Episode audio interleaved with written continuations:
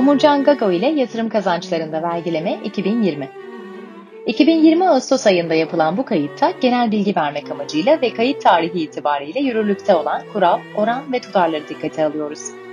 Bu podcast'i dinlediğiniz tarihe dek mevzuatta veya mevzuatın yorumunda değişiklikler olmuş olabilir.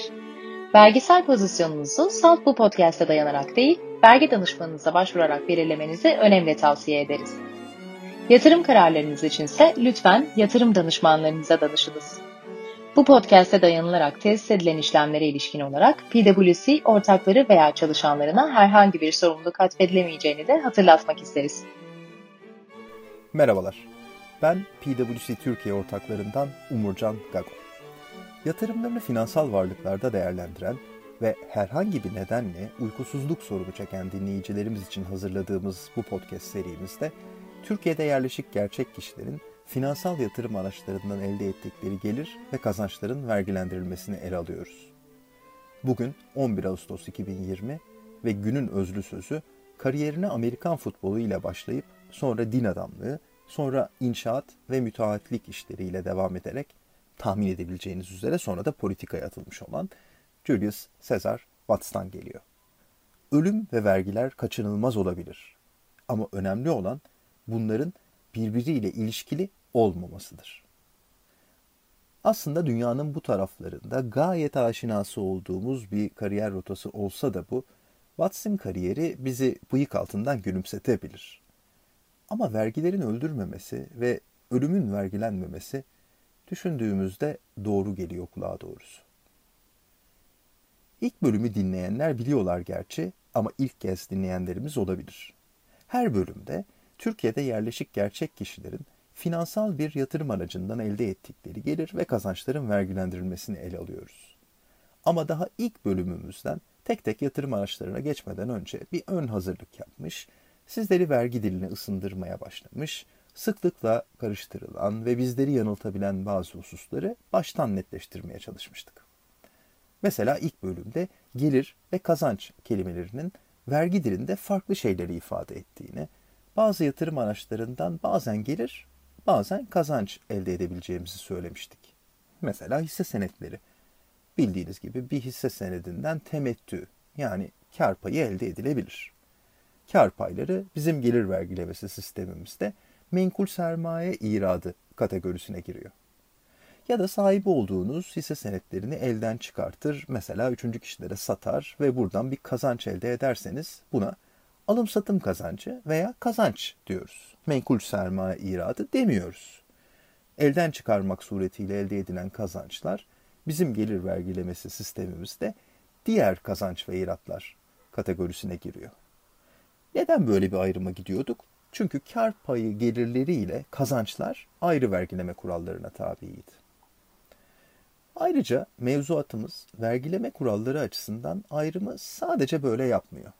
Bunun dışında yatırım yaptığınız finansal yatırım aracının mesela Türkiye'de yerleşik bir şirketçe mi ihraç edildiğine, yoksa yabancı bir kurumca mı ihraç edildiğine, Borsa İstanbul'da işlem görüp görmediğine, bunun gibi daha pek çok duruma bağlı olarak vergileme kurallarımız değişiyor demiştik.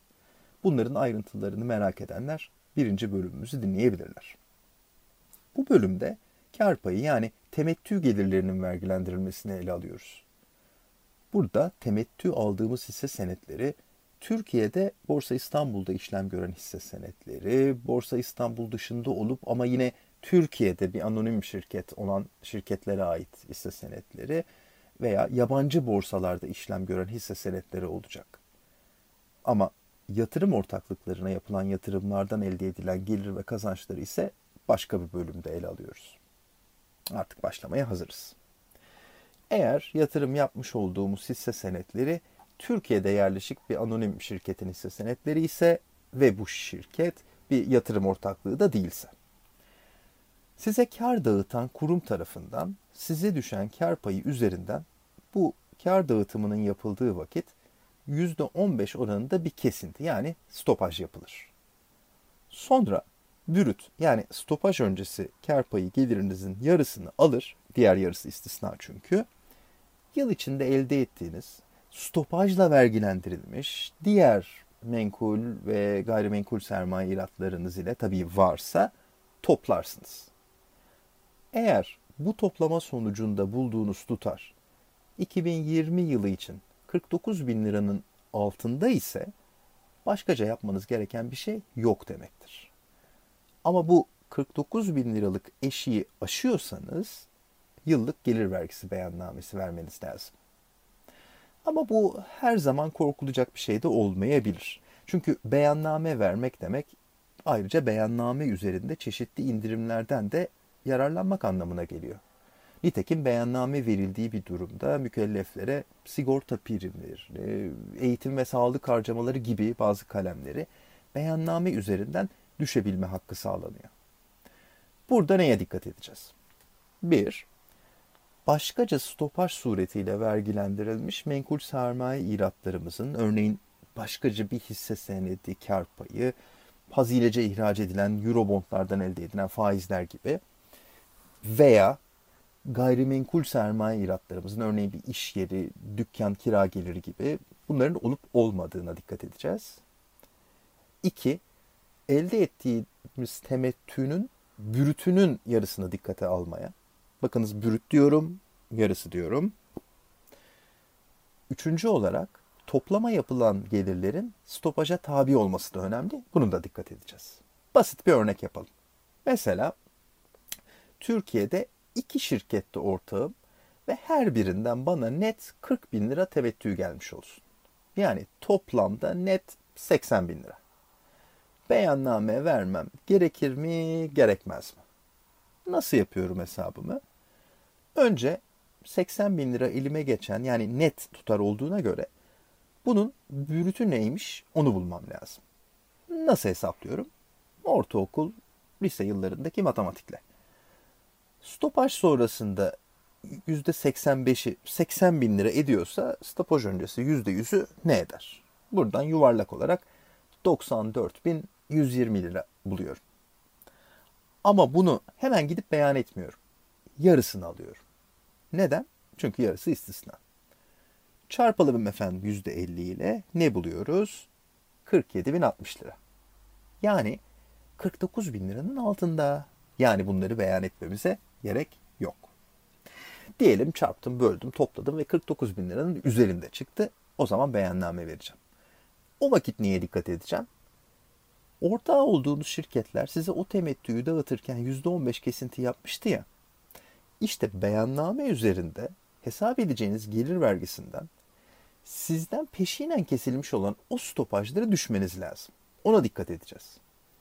Nihayet kar payının yarısını istisna dolayısıyla beyana konu ederken burada elde edilen kar payının tamamı üzerinden kesilen o %15'lik e, kesintinin mahsup edileceğine de dikkat edeceğiz. Ki ne eksik ne fazla vergi ödemiş olalım. Peki ayrıca aynı türden veya başkaca hisse senetlerini alıp sattıysam ve buradan da zarar ettiysem bu zararı düşme şansım var mı? Hayır, maalesef yok. Çünkü kar payları menkul sermaye iradı dediğimiz kategorideki gelirler anlamına geliyor. Oysa alım satımdan elde edilen kazanç veya zararlar az önce de söylediğim gibi diğer kazanç ve iratlar kategorisinde yani ayrı bir kategoride yer alıyor. Yatırım yapmış olduğum hisse senetlerini Borsa İstanbul'dan bir yatırım kuruluşu kanalıyla almış olmam elde ettiğim kar payı gelirlerinin vergilemesi açısından önem taşıyor mu? Hayır. Kar payı gelirleri için ortağı olduğunuz şirketin Borsa İstanbul'da işlem görüp görmemesinin önemi. Peki söz konusu şirket yurt dışında kurulu bir şirketse yine aynı kurallar geçerli mi? Hayır. Bu durumda bazı farklar var. Mesela kural olarak brüt kazancınızın yarısı istisna olmayacak. Gerçi bazı çok istisnai hallerde belli şartlarla tamamı bile istisna olabilir. Ayrıca şirketin bulunduğu ülkede vergi kesintisi yani stopaj oranları da farklı olabilir. Dolayısıyla bu sorunun cevabı ülkeden ülkeye değişir.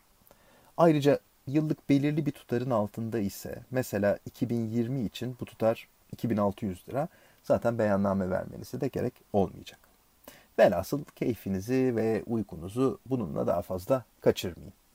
Böyle bir yatırımınız varsa vergi danışmanınıza bu durumu hassaten danışınız bence. Beyanname vermem gerekiyorsa ne zaman vermem lazım ve ne zaman vergi ödeyeceğim? Beyan edilmesi gereken gelirlerin takip eden yılın yani mesela 2020 için 2021 yılının Mart ayının ilk 25 günü içinde yıllık gelir vergisi beyannamesi ile beyan edilmesi lazım. Üzerinde gösterilen verginin de ilkinin Mart, ikincisinin de Temmuz ayı sonuna kadar olmak üzere iki eşit taksitle ödenmesi gerekiyor.